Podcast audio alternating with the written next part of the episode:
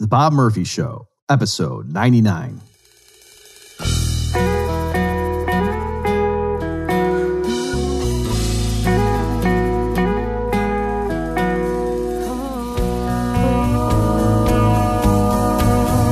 There's a tidal wave coming. What you gonna do? Get ready for another episode of The Bob Murphy Show, the podcast promoting free markets, free minds, and grateful souls. It's your source for commentary and interviews conducted by a Christian and economist. Now, here's your host, Bob Murphy.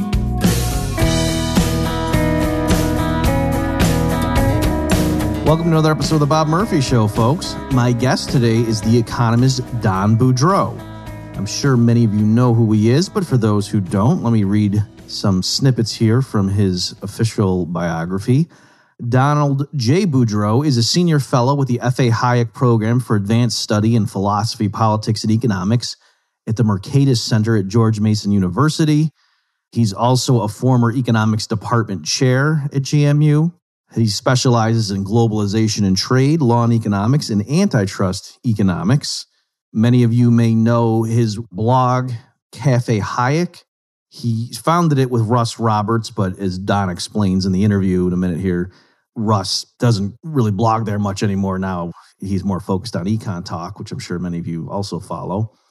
Don also, in the past, was the president of the Foundation for Economic Education, and he earned his PhD in economics from Auburn University, and he has a law degree from the University of Virginia. And the last thing I'll mention about him is he wrote a very nice foreword to my book Choice. That was my um, distillation of the essential insights in human action.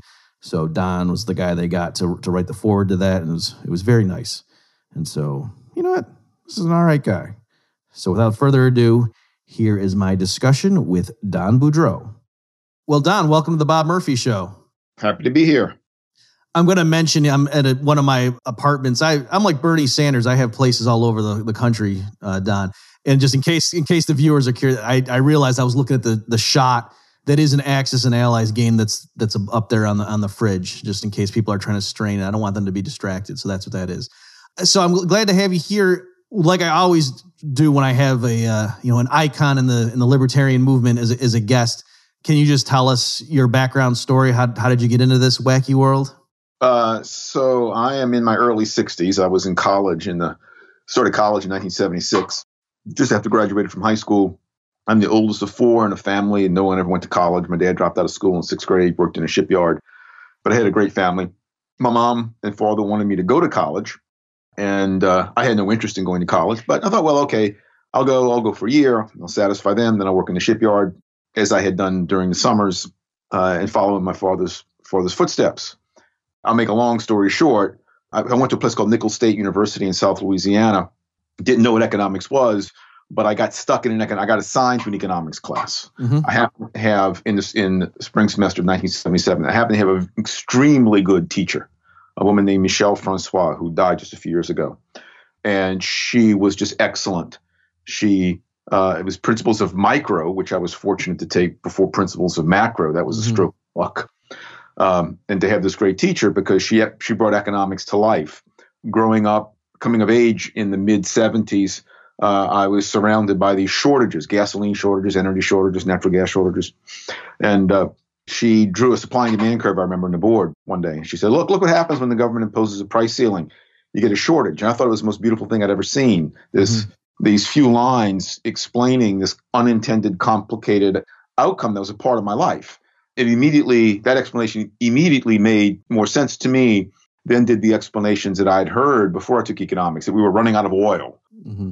that the, that Exxon and Chevron were keeping their tankers out in the Gulf of Mexico in order to drive the price up. And uh, so I be- immediately became hooked because she was such a good teacher. You know, she brought economics to life. It wasn't a, it wasn't a puzzle solving class. It wasn't an exercise in applied mathematics. It was economics about the real world. And she she was actually very market oriented. And she told me about about uh, this economist named Bastiat, who I, of course I never heard of. So I she she turned me on to Bastiat. It was another professor at the same school, a guy named Bill Field, who's who's still alive. He's retired now, living in Texas, uh, who was very much into Hayek and the Austrians. And I started pestering my first economics professor so much that she said, "You got to go talk to Dr. Field."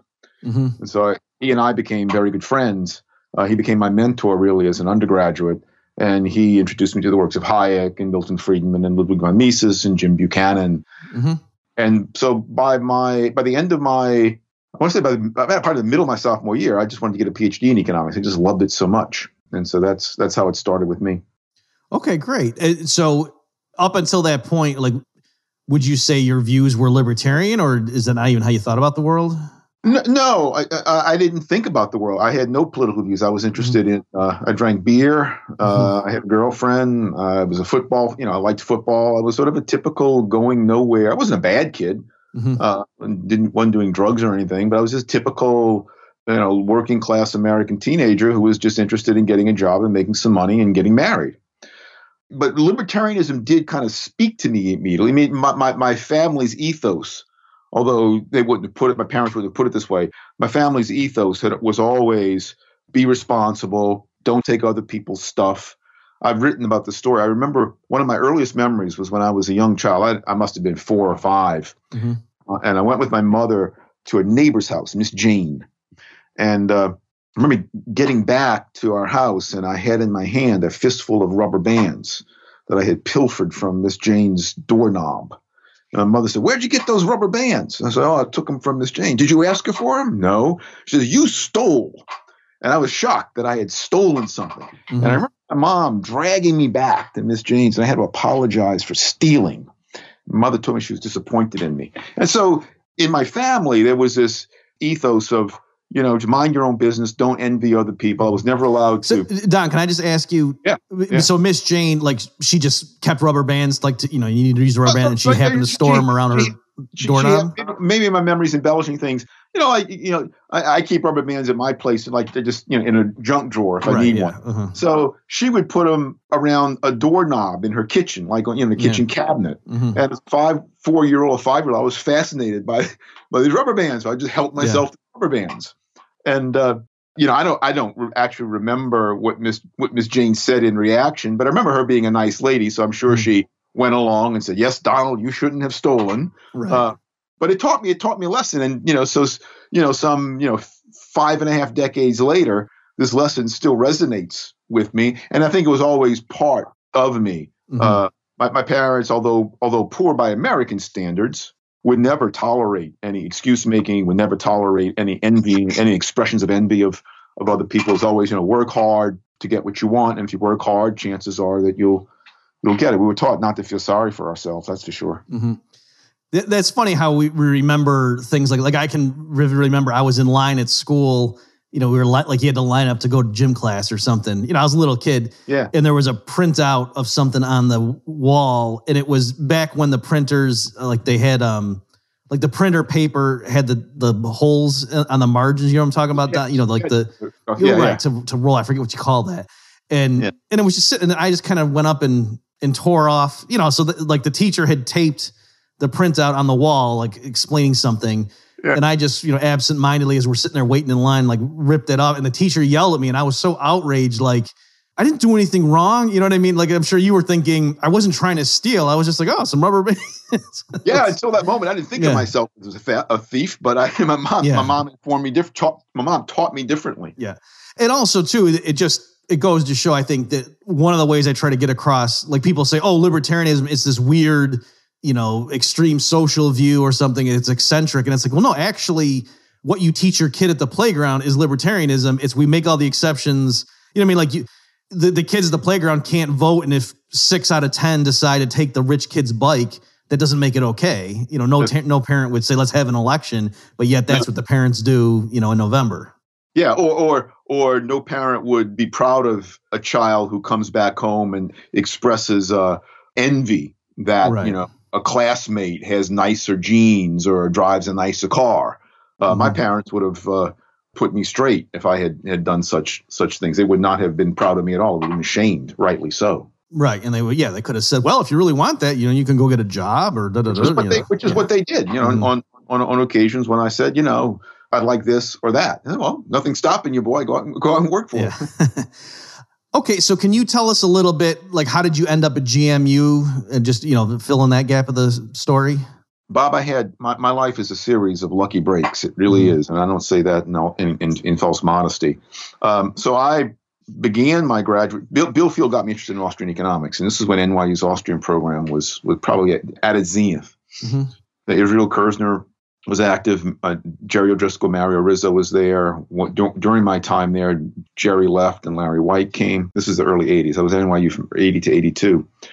But I was not, despite the fact that I took and did well in math classes as an undergraduate, uh, I didn't have the mathematical chops really mm. to get through the program, or, or I feared that I didn't. And so I took a master's degree at NYU and transferred to Auburn because I had met Roger Garrison. Mm-hmm visiting NYU during my first year there, and Roger and I hit it off. He said, "You know, we have this program at Auburn. We're just starting this PhD program. You should come down." In retrospect, it's kind of a dumb move, leaving an established program like NYU to go to, to Auburn, which is a football school. Mm-hmm. I mean, I wound up being the first econ PhD from that school. But I, I, New York was too much for me at the time. I didn't have any money at all. Um, so I went to Auburn. It turned out I was very, very good. I wound up writing my dissertation under Bob Ekelund. Mm-hmm. Uh, and Bob, one of Bob's best friends and co-authors is the late uh, Bob Tollison. Mm-hmm. Tollison was in the mid '80s on the faculty at GMU, and uh, because of Bob's recommendation, I got a, I got a job interview at, at George Mason in 1985.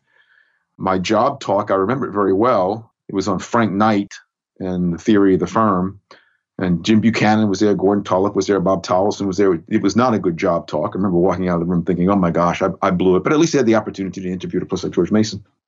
And then Karen Vaughn, who was the department chairman, called me two days later and said, congratulations, we're offering you a job. Oh, great. Mm-hmm. Yeah, so this was this was 85. And uh, so I'm. I'm, I'm Can I, ask you? Did you know yeah. enough to be like somewhat intimidated by those some of those names you just rattled off, or did you not know who they well, were? Was, yeah, yeah. I mean, mm-hmm. so when I was at Auburn, I mean, you know, I, when I was an undergraduate, I had I, started reading Hayek and Mises. I started. I'd already read Buchanan. I read some of Tullock, and then during my three years at Auburn, eighty-two to eighty-five.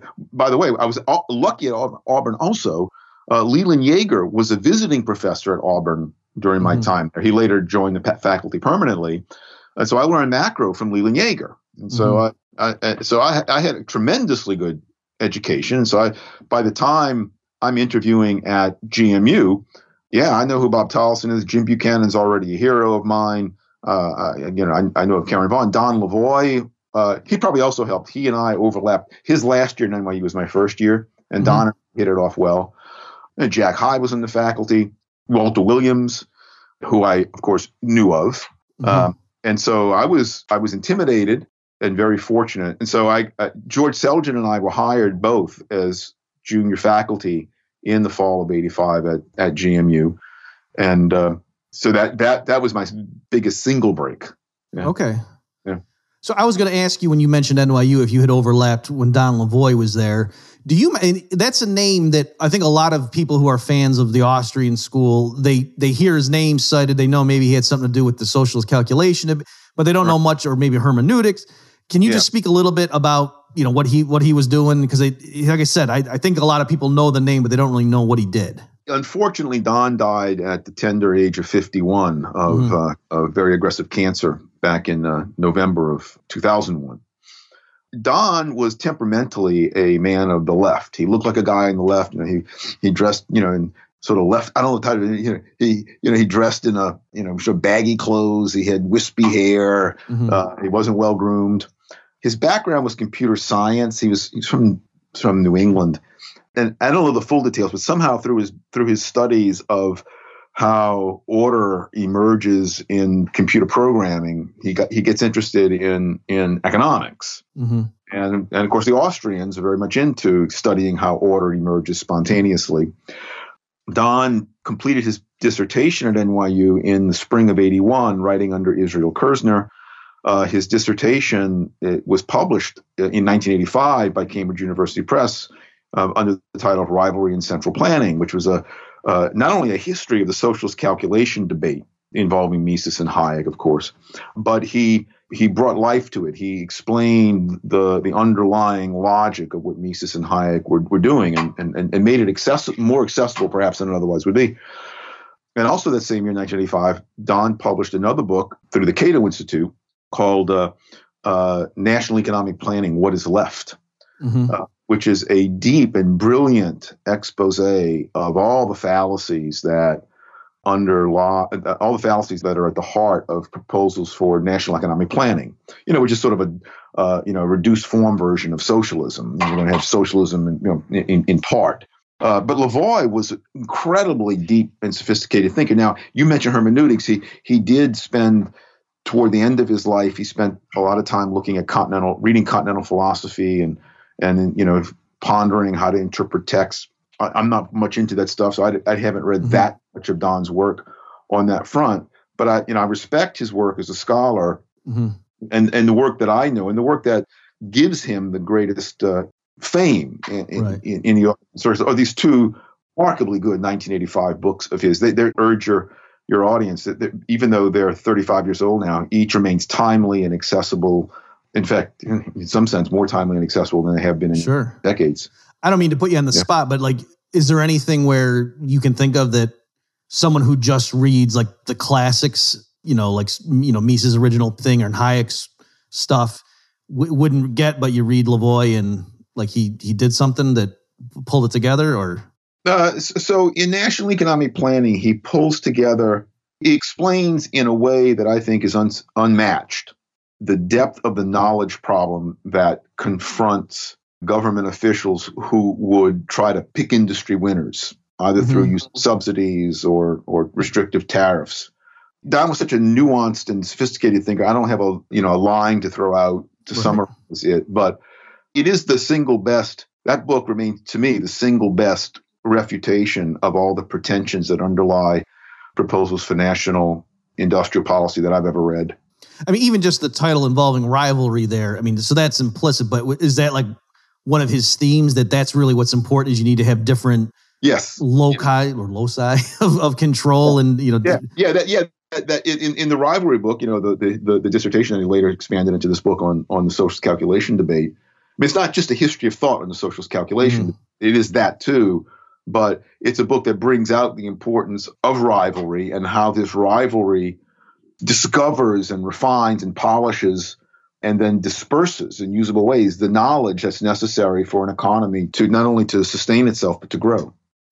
Yeah, I mean, just an example of that kind of thing. I don't know who first came up with it, but I remember, I think it might have been Hayek mentioning like the problem with doing cost plus pricing for utility regulation. Like, oh yeah, it costs Yeah. this much to generate electricity and give the shareholders, you know, X percent profit. Is that it, it's not a fact of nature? How much does it cost to deliver a kilowatt hour of electricity to somebody? That's exactly right. That, that's a Mhm. really good example. And and Don does a marvelously good job of making that clear in the rivalry and central planning book. Mhm. Okay, great. L- let me ask you this while we're talking about. It. I heard this what may be an urban legend, so maybe you can confirm or deny.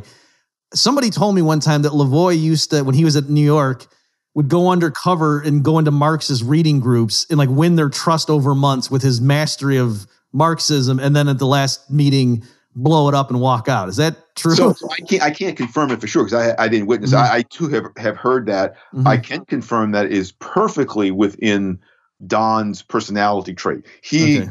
he was deeply read in in Karl Marx. Mhm.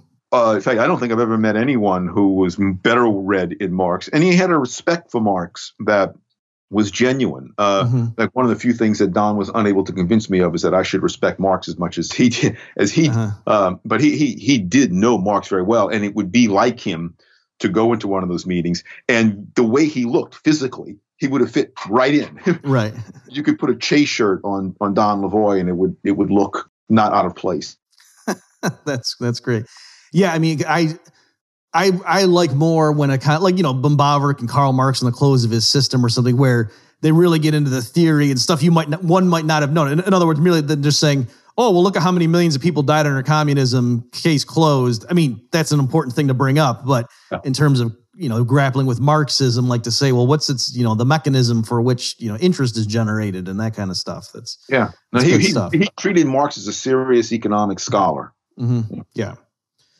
Okay, let me um, shift gears a little bit to then ask you. Well, another big thing we mentioned GMU. Um, so you are one of the co-bloggers at, at Cafe Hayek. Do you want to tell us the background story of how that happened? So I'm the only blogger at Cafe Hayek now. Cafe Hayek was started by Russ Roberts and myself when mm-hmm. Russ was Russ was my colleague from 2003 when we hired him until he left in 2012 to take a full time position at the Hoover. Uh, Russ gradually just moved away from from blogging. He started Econ Talk, uh, which is you know terrific, okay. wonderful uh, podcast series, and he devotes all of his time to that and some other projects. So Russ stopped blogging. It wasn't a formal decision. He just sort of drifted away from it. And he hasn't blogged at Cafe Hayek in in years, and so. I now regard, as I think Russ does, as you know my blog, uh, Russ came to me. But but you guys formed it simultaneously, like you were both there from the inception. We from the start, okay. it was it was Don Boudreaux's and Russ Roberts's blog. You. In fact, the first couple of blog posts on it were written by, by Russ Roberts. And I remember Bob. So the reason that got started, and as you know, I, I write these letters to the editor, mm-hmm. which, which I've always done. I mean, I was writing letters to the editor when literally I was putting them in envelopes and sticking them in the mailbox and mailing them to the places. It's a way for me to vent my spleen and uh, you know, it's it's sort of my my speed, little short ditties. So Russ knew I did these letters to the editor. I would share them with him. And I remember him coming to my office one day. I had just learned of blogging because Tyler Cowen and Alex Tabarrok not long ago before had started Marginal Revolution, which is the first blog I was aware of. Mm-hmm. I still wasn't quite sure what blogging was about or what it was. And I remember Russ said, "You and I ought to start a blog." And I remember not wanting to. I said, well, what's the point of a blog? I write these letters to the editor. I now email them. There's this magic thing called email. I send them out. Email us. No, no. So it was Russ's determination that we start a blog. And uh, I, I, probably was, I didn't play as active a role as I should have played with Russ in starting it. And Russ threw out some names. And, you know, I was, okay, well, yeah, Cafe Hayek, that sounds better. I don't remember what the other names were, but okay, we'll do that. When, and Russ gets it started. And remember, he had to come into my office a few weeks after it started. He said, Don, you got a blog. I said, Russ, to do it. And so he actually sat down at my, with me at my chair. He said, look, here's how you do it. And he, he walked me through the steps of how to open up this thing. And, mm. and, and I had some little post, some little letter I was writing, working on, and that became my first blog post. And I remember immediately because it's, it's like instant gratification. The minute the minute you you hit you hit you know post, it, it's there, it's published, it's like a publication. Right. And I went, oh, this is pretty good. And so I got hooked right away. And so when people tell me, you probably feel the same way. When people tell me, oh, you know, I really admire all the work you put into your blog, I I, I, say, I say thank you. But my, my my secret reaction is it's not work at all. It's it's it's just it's it's enjoyment and pleasure. I mean, every now and then I feel the ob- obligation to put something up that I really don't feel like putting up but mm-hmm. most it's just a, a, labor of love. Okay, yeah. I mean, I don't know if you remember much about the title, but yeah, because I was wondering, like, did you guys first say, okay, what are we going to write about, and then what's the title for that, or you know, I mean, because it's not like every post has to do with Hayek or no, with ca- with cafes for that matter. So. Relatively few, relatively mm. few do. So it was never intended to be a, a, a blog about Hayek. Right. Um, I remember early on when Russ convinced me, okay, let's do a blog. I remember telling Tyler Cowen, I remember saying, you know, I, I think we're going to do this blog and I'm going to devote it to trade policy. That's what I'm most mm-hmm. interested mm-hmm. in. And Tyler said, no, no, no, no. He says, uh, no blog devoted to a specific policy has any hope of, of, of surviving. And he was probably right about that. Mm-hmm. Uh, although Tyler later went on to start a blog on devoted to avian flu issues, which did not survive. I didn't even know that. It, it wasn't wasn't long long lasting. Mm-hmm. Uh, but um, but but you know, if you read Cafe Hayek, you know that probably sixty percent or at least fifty percent of my blog posts have something to do with some trade, some trade right. policy. Okay, yeah, yeah. It, it is a, a, paradox of um, you know, I don't know if marketing is the right word, but like you, there's some Twitter accounts that I follow, and you're right. Uh, and with some, if it's like an established public intellectual, like say, yeah, whatever they post on is great. But yeah. with other things, like if it's topic oriented, it's almost like the narrow. Like if it's just a a, a Twitter account devoted to cute pictures, that's too general. Whereas if it's like cute pictures of kittens going down a slide, yeah, you know, and they, and so everyone just knows. Oh, if I have a picture like that, I send it to that account. You know what I mean? So it's yeah, yeah. it is you know to distinguish yourself because now yeah, everybody's got a blog, and so you got to have something that's, that's somewhat specific.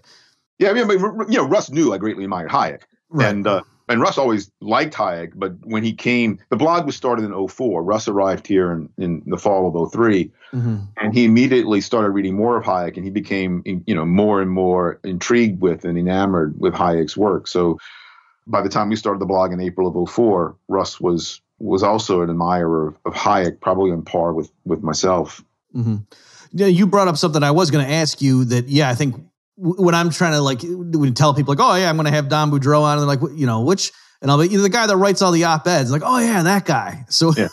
how did that become, you know, your your stock and trade, as it were? Oh, so letters to the editor more my my stock in trade. Um, Oh, did I say op ed? yeah, yeah, yeah. I meant to say letters to the editor. Like- Sorry. Yeah, yeah. Um, I mean, I write a few op-eds, uh, but you know, um, No, I just misspoke. I meant to say Yeah. letters to the editor. Um, yeah. It, so early on, you know, that I realized they were they were easy to get published, and, and you know, it's it's it's a rush to see your name in print.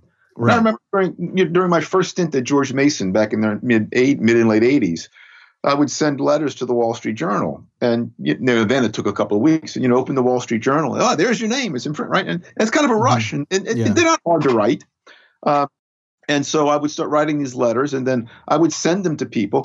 When I became president of FEE uh, in 1997, I had fundraising duties, and this was just as emails really getting going. And I, you know, it's kind of icky raising money, so I, I didn't want my donors to hear from me only when they thought I was there to, to beg them for money. So as a FEE, I write these letters to the editor, and I, and I would send them out by email, and I, and I would send them to a lot of my donors or, or would-be hmm. donors, and so they would hear from me mostly not when I'm asking them for money, but when I'm, you know, they they would see me, you know, joining the fight, you know, you know, Right. making the case for economic liberty, making the case for limited government. And then people would ask, "Oh, can you put me on that on, on your email list?" And I was always flattered. Of course, I'll put you on my Mhm. my list. And then it, it came a point, I'm not sure exactly when, where I felt almost obliged every day to wake up and write a letter to the editor and, and, and send it. And so Cafe Hayek really emerged from that because Russ saw in this letter writing thing of mine, these would make good blog posts. yeah. So I still write letters to the editor, although I will confess publicly here, most of my letters now I don't even send to the publication. I just they're, they're more valuable to me to put up immediately on on the blog. hmm Some of them I do. Like I have, for example, I have one in today's Wall Street Journal, coincidentally enough. Uh, but, but I'm glad you volunteered because I was wondering, but I didn't want to put you on the spot because you know he was asking a magician to reveal his secret. So I didn't. I wasn't going to ask you, but I was no, it's curious. valuable for me to put them on my blog. But you know, if if if if I have a sense that a letter, if I write a letter to the New York Times, and, and I can have I have a pretty good sense now whether it has any prospect of publication at all. If it does, I won't post it on the blog, and I'll send it to the Times instead because if it's posted on the blog, the Times don't publish it. Okay. But if it's a letter that I'm pretty sure has a slim to no chance that the Times will publish it, it'll be addressed to the Times, but I'll put up immediately on my on my blog. Yeah. I, yeah. I would say f- maybe a third of the letters that I write actually get sent, hmm maybe even less. M- The majority are posted immediately and never sent. Okay. Yeah, I think Russ was right because it is a good hook. Like it, it's, um, you know, it's not a huge investment of time for the reader. And then if it's an issue you care about, like that one cares about, Yeah. You might, you know, because you'll say, oh, in regards to so and so's op ed from January 22nd, you know, three fallacies. And so if the person really cares, they can go click and see what did the, per- you know what I mean? So it is a good thing where you can kind of very quickly decide do, how deeply do I want to wade into this dispute. And it is more fun to like see a debate. Like I think that's why debates are so popular in general, that people like to see two different viewpoints going head to head. Right. Right. Yeah. So a lot of what you write on, as you mentioned, is is the topic of free trade. So maybe we could spend a bit on that. Um, so I'll, I'll let you go ahead. I mean, is are you doing? Why do you focus so much on trade policy? Is it because you think that's like the most essential thing, or just you? I'll go ahead and just Well, so there are a couple of reasons. I mean, trade became my specialty almost by accident. I took a class in international trade at, at NYU from Fritz Machlup just because I wanted to take a class from Machlup. oh okay I did very well uh, in it. I, I liked it, but I but Machlup could have taught anything, and I'd have taken the class from from Mhm. Machlup. So j- just a little bit of background. So I I my first job was at George Mason. Uh, I was interested in antitrust back then, and so I went to law school in order to you know bone up on the lo- legal aspects of antitrust. And uh, by the time I got out of law school, I'd lost interest in antitrust. Mhm. Uh, and fortunately, antitrust was was then pretty much dead, not dead, but somnolent, uh, which was a good thing. And so I, my, I got a job out of law school at Clemson, and I'm I'm the low person on the totem pole. Clemson had an MBA program, and uh, all the students based in Europe, all the students that come to Clemson in the summer, uh, it was a capstone course in international economics. the trade course. Mhm. So I get to Clemson, they point to me and say, "Well, you, you're teaching you're teaching this class because no one else in Clemson wanted to teach international trade, so I had to teach the class." And uh, I didn't expect to enjoy teaching the class because I really didn't do any trade stuff, uh, but I loved teaching the class. Mhm. It, I, so that's how I became interested in in trade. But another part of the story is economic ignorance just drives me bananas, as I'm sure it does you too. It's just to see mm-hmm. blatant economic ignorance, and there's no field in economics that gives rise or that is the subject of more economic misunderstanding than than trade. You know, protectionism is just is rampant, and mercantilist fallacies continue. And so I encounter these all the time, and I I just like debunking. It's like playing whack a mole, of course. Knock this one Right. down, one pops up. But part of the reason, Bob, is is you know I don't find it that trade's not that difficult, uh, and and so it, I don't have to tap into you know the deeper recesses of, of whatever deep theoretical knowledge I have in order to make interesting points about why this particular argument for tariffs or that particular argument for export subsidies uh, is is fallacious. And you just you know, Mhm. you're, and it is, and I do find it to be a challenge. It's one I enjoy trying to figure out new ways to make the argument. You know, new analogies, new reductios. Uh, Mhm.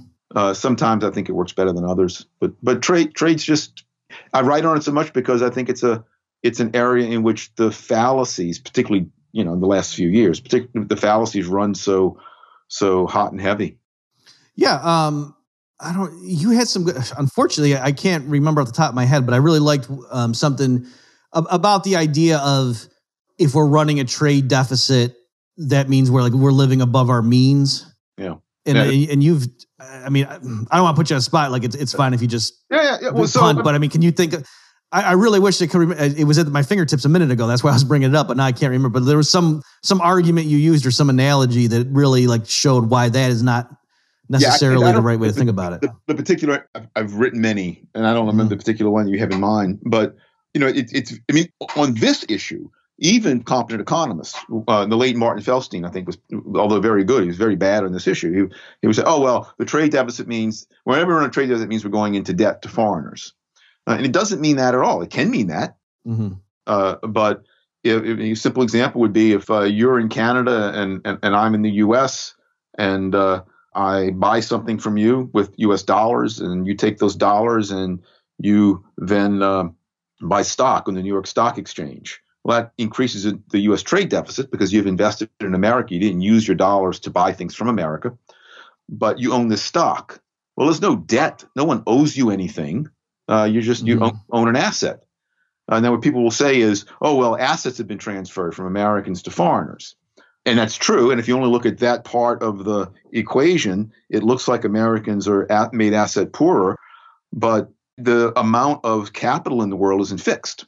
Right. And so if you take the the dollars, uh, or if, if the American who sells you the stock takes the dollars and you know starts a new company with those dollars, and the American's capital stock can go up if it's a successful company. Um, and so there there are a lot of confusions around around the. tr- I, I, I wrote just today. I don't any any concept in all of economics is responsible for as much, certainly not more mischief and policy misunderstanding than the trade deficit. Yeah, I think you're flirting with the thing that I, that you you know got me to think through. It was something like you had an example where something like if Japanese investors wanted to open a car factory in the United States, technically, you know, those operations would boost the trade deficit for that period. Yeah. It- Which you can think of too, like if they literally just sent over concrete and glass and steel and stuff to Yeah. then construct a building on U.S. soil. Like aliens looking at it would say, "Oh, there's more goods flowing into the United States than are flowing the other way, and so therefore that that's an import. There's no corresponding. That's a trade deficit, or that Yeah. contributes to the trade deficit, and yet that would you know provide jobs for U.S. workers and blah blah. You know, so and and yeah. Yeah. there is a sense in which they would be acquiring the assets now in the United States because even if they were just renting the you know the real estate, you know what I mean. So you you don't even have to say they bought the land, in which case you could say the American. So there it'd be like yeah, they're gaining shares of U.S. based assets, Yeah. to, and that explains like the capital account surplus for the you know the current account deficit, but. It's you're right. It's not like Americans have fewer assets now. Like the so anyway, examples like that really showed how some of the accounting leads to really counterintuitive things that the trade deficit can be misleading about. Yeah, and you know, at, at, any more base level, the language is so confusing. The language is is understandably confusing. Your trade deficit, mm-hmm. you know, deficit sounds bad. People actually equate it with the budget deficit. As you know, I mean, there is this connection between a trade deficit and a mm-hmm. and a budget deficit to the extent that foreigners buy U.S. Treasuries, uh, and, and, obviously the more Uncle Sam borrows, the greater the number of U.S. Treasuries available to foreign, for foreigners to buy. So there is this connection, but people mistake the term deficit in the term trade deficit as meaning the same thing that deficit uh, means in the phrase government budget deficit. And the two, right. government budget deficit does mean the government is going further into debt, uh, right. putting aside money creation. But a trade deficit does not mean that Americans are, are going further into debt, although it, it could mean that. Yeah, and I'm glad you know you're mentioning that here. So let me just, for the sake of completeness, so normally what happens for the listeners who don't know is I read your stuff and I only blog about it when I disagree with you. So it's sort of yeah, it might come up, and I always preface yeah, it saying, "Yeah, we've had some exchanges in the past." Yeah. yeah. So of course I always preface it by saying the only reason I mention it is because I agree with ninety nine point nine. So in yours is, is actually it's more like I just think it might mislead someone. It's not that you say something that I think is actually wrong, but but yeah. So let me just mention and have you respond that yeah, my concern with some of the you know standard libertarianish rhetoric, people will say something along the lines of uh, not only is a trade deficit not bad, but actually we're getting more stuff for our exports. So isn't that a good thing? And so there the issue is okay, so does that mean a trade surplus then is bad and that the interventionist should go be taught? And, and so that's there's there's that kind of thing where you're they make it they almost flip it like it's necessarily a sign of prosperity when like you're saying it's it could be it could be a sign of economic decline. I mean, I, you know, a simple example would be if, if all of us Americans decide, you know, we want to have a gigantic party, so we liquidate all of our assets, sell them to foreigners. Uh, you know, we throw a you know a big party, wake up tomorrow, you know, hungover and and, and destitute. Uh, yeah, it, you know, we'll have done it, but it, it wouldn't be foreigners' fault. You know, we, right. we chose to do it, and so it could be it could be evidence of of bad economic decision making on our part but it could also be evidence of good economic decision making. You know, we right. we provide a policy environment in which foreign investors find us to be relatively attractive to other places. So they want to they want to invest money and want to build factories here. They want to increase the sizes of their operations here. Uh, and all of that would be sign of, of economic prudence and excellence here rather than of dissipation. Right. And even there, what's funny is like I, I realize we're like doing third and fourth level analysis here, but why not? Um, yeah it wouldn't be the kid like so even yes even though we can imagine yes there are scenarios where a high trade deficit would be the result of choices that are not sustainable let's say and that you know the normal person would look at and say that's irresponsible or profligate even there though that doesn't necessarily mean it's a, it's a bad thing. Like you know somebody who's 85 years old might be drawing down his retirement account. that's and right. that does that you know taking vacations, you know taking his grandkids on cruises and stuff, and he might be consuming more each year than his portfolio is generating an income on capital gains and dividends and whatever, and that that's not necessarily a bad thing. And then even if it were, even if you did identify case, you know, like a teenager running up the credit card bills, and you know, that's my favorite go-to example is to say a teenager's running just a capital account surplus when he's running up the credit card bill and spending more than his job pays we wouldn't say he's being responsible, showing what a great investment opportunity he is. You might say, no, son, you got to stop doing that. Yeah, yeah, yeah. But yeah. even so, the local mayor putting a tariff in place on the teenager isn't helping the teenager any by doing that. You know, so so even in cases where yeah, we can agree with common sense, you know, normal man on the street logic. Yep, that's irresponsible. They're they're squandering their wealth. It's not clear how levying taxes on some of their transactions fixes the problem. Yeah, I mean, if, if I mean, to, to, to go to the example I gave earlier, extreme example, if, if we all, you know, if our time preference became, you know, something like immediate, mm-hmm. and we just wanted to, you know, it, you know, have maximum pleasure today, and so we're going to liquidate all of our assets to do that. It's hard to imagine how a tariff will somehow make us prudent. I mean, if we're intent on being imprudent and irresponsible, it's highly unlikely that a tariff is going to change that. We'll find some way to be imprudent and, and, and irresponsible if that's what we're about. Mm-hmm. So, you know, moving aside from the the strict economics of it, can you speak a little bit? What's your sense? Because what's interesting to me is how much, and obviously it's you know, I think Donald Trump is the two word answer, but is is there more involved? Like, uh, it it used to be that it was the you know, I don't want to necessarily say Democrats, but the people who generally weren't in favor of markets that were skeptical of foreign trade and outsourcing like those were typical sort of leftist anti-market complaints. Oh, the poor worker compared to the vagaries of the you know Yeah. soulless corporation, and Yeah. and now it seems that it's flipped where it's more the populist right that doesn't trust free trade. And you know, my joke is I wish Trump would start bashing the Fed so that. Democrats, you know, would be anti. Or sorry, I, I, me- I messed Yeah, up my joke. Yeah, I wish yeah, Trump would would embrace the Fed so that you know Nancy Pelosi all of a sudden would realize the virtues of free banking. But What you meant. in any event, um, so can you speak speak to that a little bit because it does seem like it's it's changed significantly. Right, with, with, with, this one preface, I mean, if you listen to Elizabeth Warren and Bernie Sanders on trade, they're just as bad as Trump in some cases. Okay. Mhm. Some cases even worse.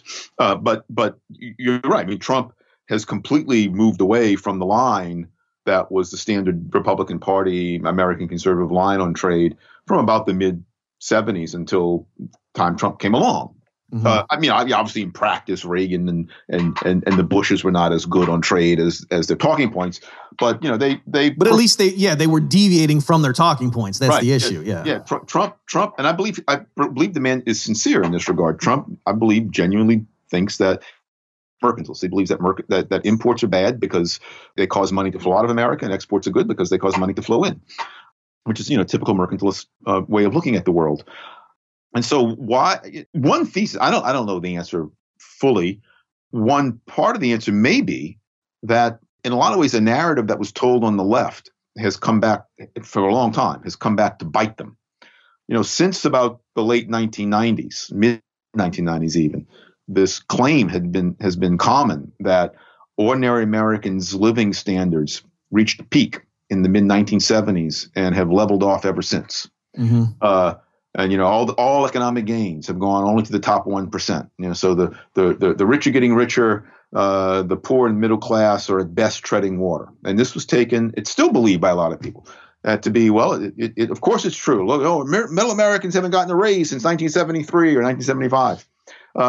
I don't know this for sure, but I, think it's not implausible that you know at some point, you know, ordinary Americans pay attention. All right, well, that's true. We haven't gotten a raise. Here comes Donald Trump saying, "Well, you haven't gotten a raise." Mhm. in in in all, all this time and and and people who aren't you know sensibly who aren't enamored of of the welfare state and you know standard fair progressive redistribution they might warm up to Trumpian claims that yeah it's due to trade with low wage countries we burn all these trade deficits that, I mean it's no coincidence that the US trade last time the US ran a trade deficit a trade surplus was 1975 right about the time our living standards supposedly reached the plateau so that's, that, that's one reason. Another part of the explanation is, you know, I mean, you know, the Americans' commitment to free trade and understanding of free trade has never been very deep.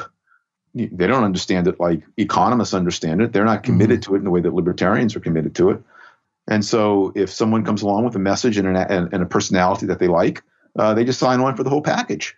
Yeah. And so Trump comes along and he's he is you know refreshingly anti-PC, and so people sign on for that that that that whole package. It's unfortunate, but they do. Mhm. Let me ask you because you brought up the uh, you know the those statistics about the early 70s. So what a paper I don't know if it's actually been published yet. It was like I wrote it to be part of this volume where I took those claims about middle you know the median wages or like those alleged um, disparity between productivity growth versus Yeah. average pay. I'm sure you've seen those things like that. Economic Policy Institute puts out all these things. Yeah, yeah. And so, and I know there's lots of ways that free market types have gone through and looked and said, well, wait a minute, that doesn't include, you know, benefits and stuff like that. And, you know, oh, okay, and that's all fine. Yeah. But what I did is I took it at face value and I said, okay, a lot of people try to use those charts to somehow show that Ronald Reagan's bad. But I was like, no, their own numbers show the turnaround happened in the early 70s. yeah, You know, so that wasn't Reagan tax cuts. Gee, what was it that changed that fundamentally altered the nature of the American economy in the early 70s? And of course, I said maybe going off gold had something to do with it. So, and I'm wondering too with the you know trade barrier. I know some economists have argued that there's something about you know going off the gold standard fully at that that moment. You know, that Richard Nixon did it. That that has something to do with. Um, Yeah, you know, why is it that uh, the trade deficit? Do, do you buy into that at all, or do you think it's now just market I think- forces and globalization? I- one thing I always say, I mean, it- well, you know, this is a, this is an obvious point. You know, the the you know, we live in a highly complex complex world, and so all kind of things are changing. And you know, the, the narrative that I'm referring to is a very simple line of causality, right? So deregulation begins in around 77, the move for de- and tax cut So you get airline deregulation, Proposition 13 in California. So this is, you know, the Reagan era begins a few years before Reagan actually begins on Carter's watch. Well, that's kind of close to the time when the incomes start to stagnate. So it must be the stagnation must be caused by the tax cutting and the and the deregulation. I think that's the main the, the main argument. But if, if you look at trends in trade, for example, you don't find at that time any significant change in the rate of import growth, any significant change in the rate of export growth. There is a very complex story to be told about why the trade deficit started in earnest in 1976. Uh, mm-hmm. Uh, and that does have something to do with the change in the monetary regime, tracing back to Nixon getting us off the gold standard and you're moving to completely flexible exchange rates. But a different version of what you say, maybe, or maybe it's maybe, maybe it, it, it, you something you said remind us. I, I, whenever I tell the story, I often say, look, uh, this story about when I say that middle, because I, I, believe in middle Americans have in fact greatly improved in their living standards. Um, I, am unfortunate enough to be old enough to remember middle class living standards in in America in the mid 1970s. I was in my teens, and uh, uh, so if I were a, a person of the left, I wouldn't deny the story. I would say, yeah, look, it's great. Yeah, look, you know, we we have, you know, we've had Americans with Disabilities Act. Uh, yeah, there's been some deregulation, but this, you know, government's still around. We've had we've had uh, other government uh, other government programs. It, it, shows the durability of Social Security and of mm-hmm. Uh, uh, you know the minimum wage, which we haven't gotten rid of. So all this shows the, the you know the, the goodness of the state rather than testifying to the the badness of of markets. Okay, that's interesting. So I'm not getting you right. You you went to Texas Tech and gave a, a talk there, right? Within yes, yeah. I think I saw you. Yeah, I was there. Yeah. Yeah, and um, I don't know. Yeah, you had some great stuff. Were, were you like using a Sears catalog or something? Yes. Yes. Can you can you tell the listeners just you know I don't know if you remember the numbers, but what were you do, what were you doing with the Sears catalog? What does that have to do with this claim about middle income? Idea, I, I, got the idea from mm-hmm. uh, Mike Cox and, and Richard Alm, who wrote a wonderful book published in 1999 called Myths of Rich and Poor, and one of the chapters in that book is to say, look, yes, adjusting for inflation is a problem. Uh, so let's let's let's let's try to do away with the need to adjust for inflation, right? What's a good way? Well, let's look at the let's look at the nominal prices of things at some time in the past. Let's look at the nominal wage that ordinary workers earned uh, at that same time in the past, and then figure out how many hours a typical worker had to work in order to earn enough income to buy any of these, you know, normal goods, right? Right. Ordinary common goods. And so the the the, the first and very well maybe the only thing actually I've ever bought on eBay was a 1975 Sears catalog. Mm-hmm. I remember going to eBay 2007, 2008, and uh, found this catalog, and I bid on it. It was 99 cents, and uh, uh, shockingly, no one else was bidding on it. I bought it for 99 cents, and uh, I I paid twenty dollars to have it shipped to me overnight. Not that I needed it overnight; I wasn't in a hurry for it, but I wanted to be able to honestly say, because I knew I was going to give a talk with it, uh, that I had this shipped to me overnight because I wanted to compare life today with life in the mid 70s. Uh, 1975, mm-hmm. it was a fall winter 75 catalogs. That's when I'm starting my senior of high school. And uh, so it had, you know, Sears, as you know, was the great retailer to middle America, right? Uh, and so you can go through the Sears catalog and clothing and kitchen appliances, tools, you know, exercise equipment, and office supplies, automobile supplies, and you can find look at the prices in there. And then I happen to remember that 19 so because I've given this talk in 1975, the the ordinary, as this Bureau of Labor Statistics calls it, the uh, non-supervisory and production worker earned four dollars and seventy three cents an hour in in 1973 dollars. And so you take that four dollars and seventy three cents and you divide it into the price of a good in that Sears catalog. Uh, uh, say a 10 cup coffee maker, drip coffee maker. I remember stat, the stat. So the typical worker in 1975 had to work nearly eight hours to earn enough income to buy an you know a 10 cup drip coffee maker. And then you compare that same worker today, or his or her equivalent today, the income they earn today, to the price of an equivalent good today that same a kind of coffee maker. Mm-hmm. And today, the typical worker has to work about a half an hour to earn enough income to buy to buy or 40 minutes to earn enough income to buy that coffee maker. And so if you do this for enough goods, you can see that wow, at least you know for these goods that most people understand and and and, and want to possess, uh, the amount of time that we have to spend working to acquire the income sufficient to buy the goods has fallen dramatically. Right. It doesn't That there aren't any goods in which the, the op- in fact there are some goods in which the opposite has happened. But if you're just looking at you know an ordinary bundle of goods, the evidence is pretty overwhelming that we've become a lot richer in terms of the amount of time we have to expend to acquire the income through working to get those goods. Yeah.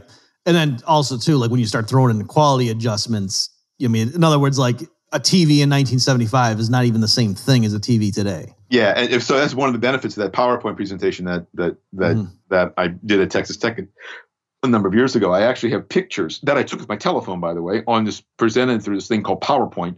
I have pictures from the catalog, and anyone today can look at you know a TV from 1975, uh, a, a typewriter, which was a typewriter students asked from 1975, uh, a microwave oven, and see that the quality today is is you know different and and, and better, and, and and that's true for a lot of the goods. And so, I mean, this is as you know, this is one of the reasons why some people argue that the consumer price index overestimates the rate of inflation because it fails to take adequate account of quality improvements. Right, right. Boskin Commissioner. Let me ask you, um, related to this. So uh, there's a somewhat sophisticated response from like the populist right types, like a Tucker Carlson or somebody that again, or it, it could exist. And I've seen, you know, some people um, my listeners, my supporting listeners group on Facebook, they brought this up saying, you know, they're getting pushback along the lines of, oh, okay, yeah, we're, we're not challenging that reducing tariffs or whatever might increase per capita GDP or standards of, but hey, there's more to life than just material things. And, you know, the problem with America today is not that we're suffering from not enough TVs or square footage in our McMansions. The problem is cultural or social or blah, blah, blah, you know, so what, what you know, do you, do you have a general response to that kind of a thing? So in other words, they're kind of conceding Yeah. the nuts and bolts of it, but they're saying, you know, when when Trump, you know, like like a, a corporation that lays off Americans and moves overseas, you know, that's not an issue of just dollars and cents. That's you know about patriotism, you know, that that kind of mentality. What do you say to that?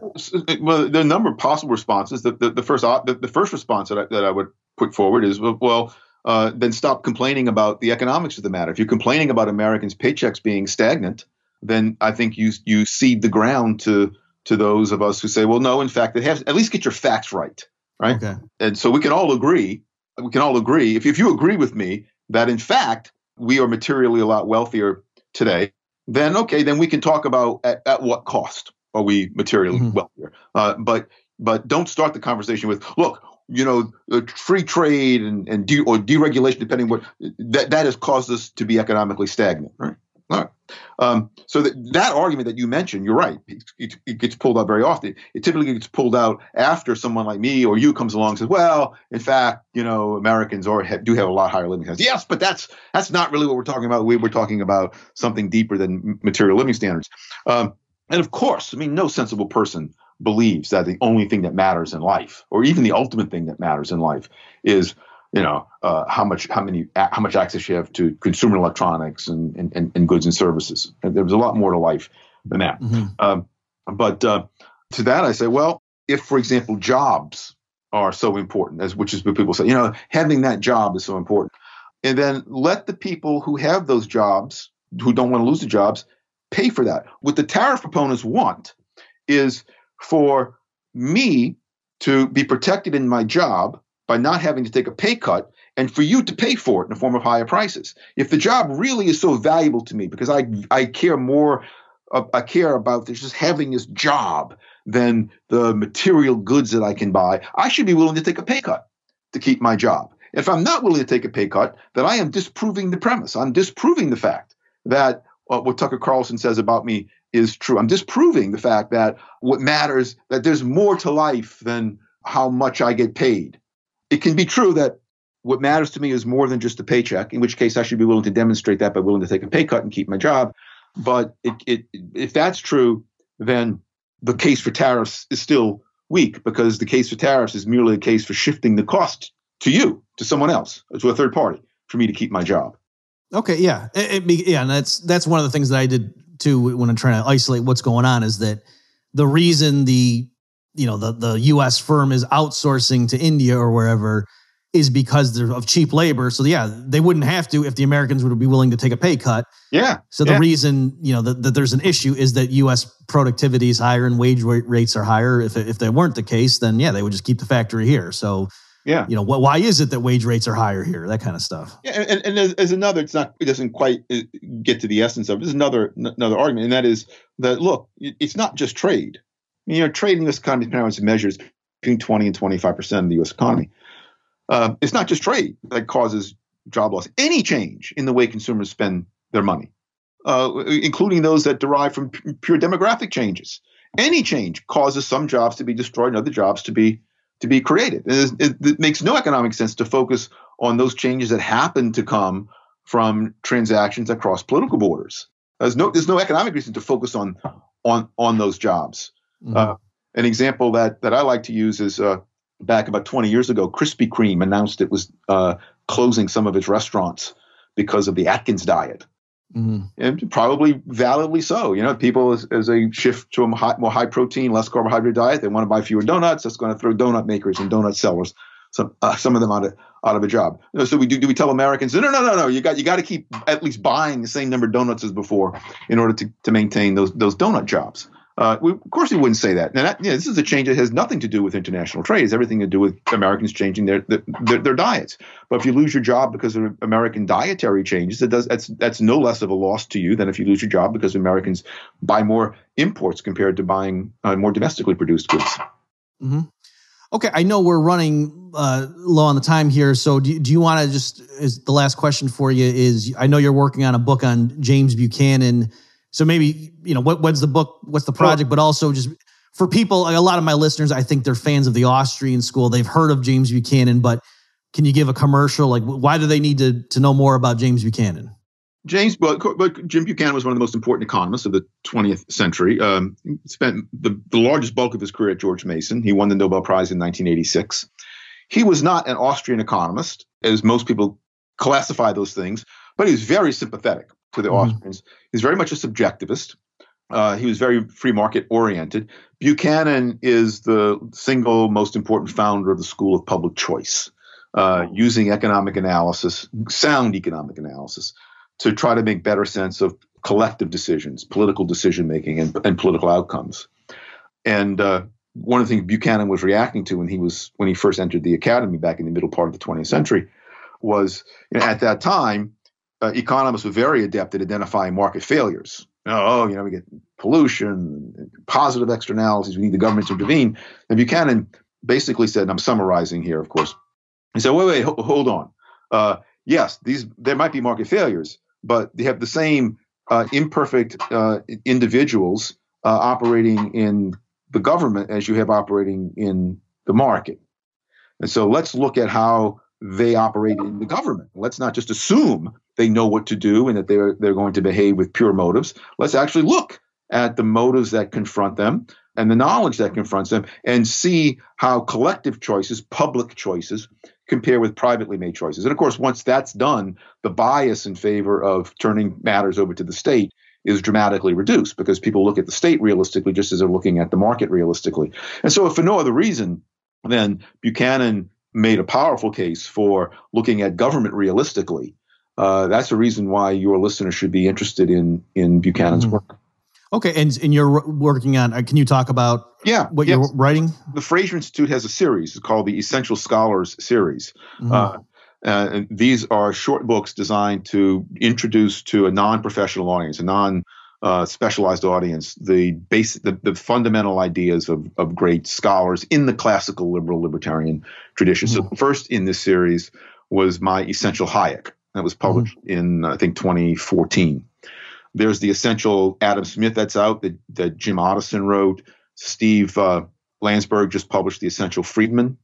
There's the Essential Nozick coming out, and I'm working now on the Essential uh, Buchanan. I hope they have the manuscript uh, to the Fraser Institute by the end of the end of the spring semester. Uh, and again, they- they're short, they're accessible. They're not written for fellow economists. They're written for people who don't know anything about the subject of the book, but the Right. hope is they could read the book and and get the ideas and, and appreciate their importance. Okay. Well, great. We look forward to seeing that. Um, thanks, Don, for your time. My pleasure. It's good talking with you, Bob. Hope Yes, 2020 is a great year for you. same, same to you. So, folks, this is bobmurphyshow.com slash 99. If you want to see, I'll have some links to some of Don's uh, posts and, and other information. Thanks for tuning in, and we'll see everybody next time. You've just experienced another episode of The Bob Murphy Show, the podcast promoting free markets, free minds, and grateful souls. For more information and to subscribe to this podcast, visit bobmurphyshow.com.